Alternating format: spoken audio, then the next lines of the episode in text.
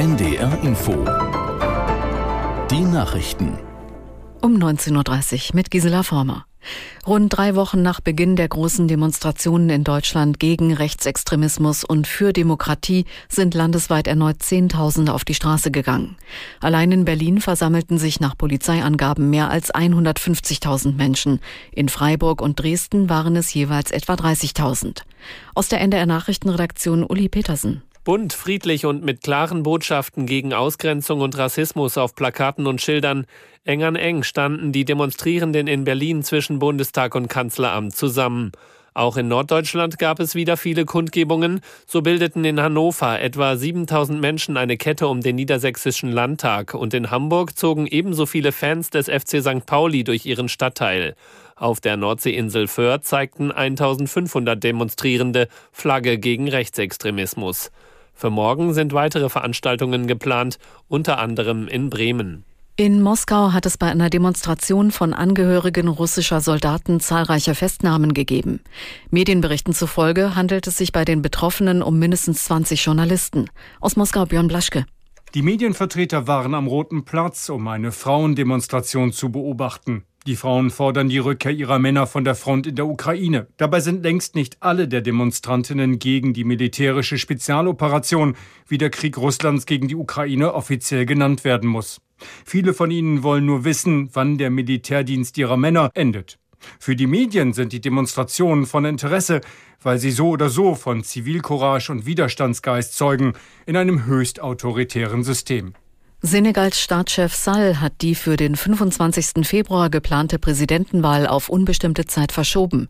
In einer Ansprache an die Nation erklärte Sall, er werde einen offenen landesweiten Dialog einleiten, um die Bedingungen für freie, transparente und inklusive Wahlen zu schaffen.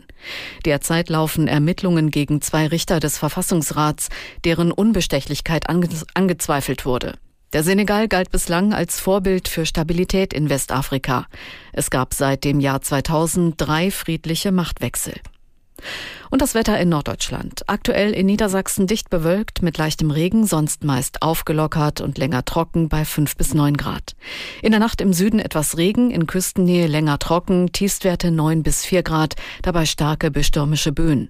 Morgen viele Wolken und zeitweise Regen, von Nordfriesland bis Vorpommern neben Auflockerungen ab und zu Schauer 6 bis 10 Grad.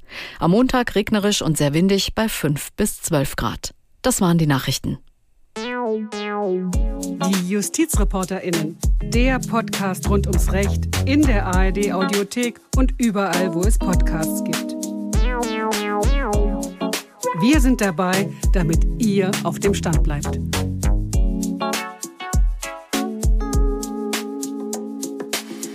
Hi und herzlich willkommen in einer neuen Folge von Die JustizreporterInnen. Ich bin Elena Radatz und habe mir für unser heutiges Thema Verstärkung ins Studio geholt, nämlich meine Kollegin Anna Hübner. Anna, schön, dass du mit dabei bist. Ja, hi, ich freue mich. Heute geht es bei uns ja eigentlich, muss man sagen, um ein wirklich schönes Thema.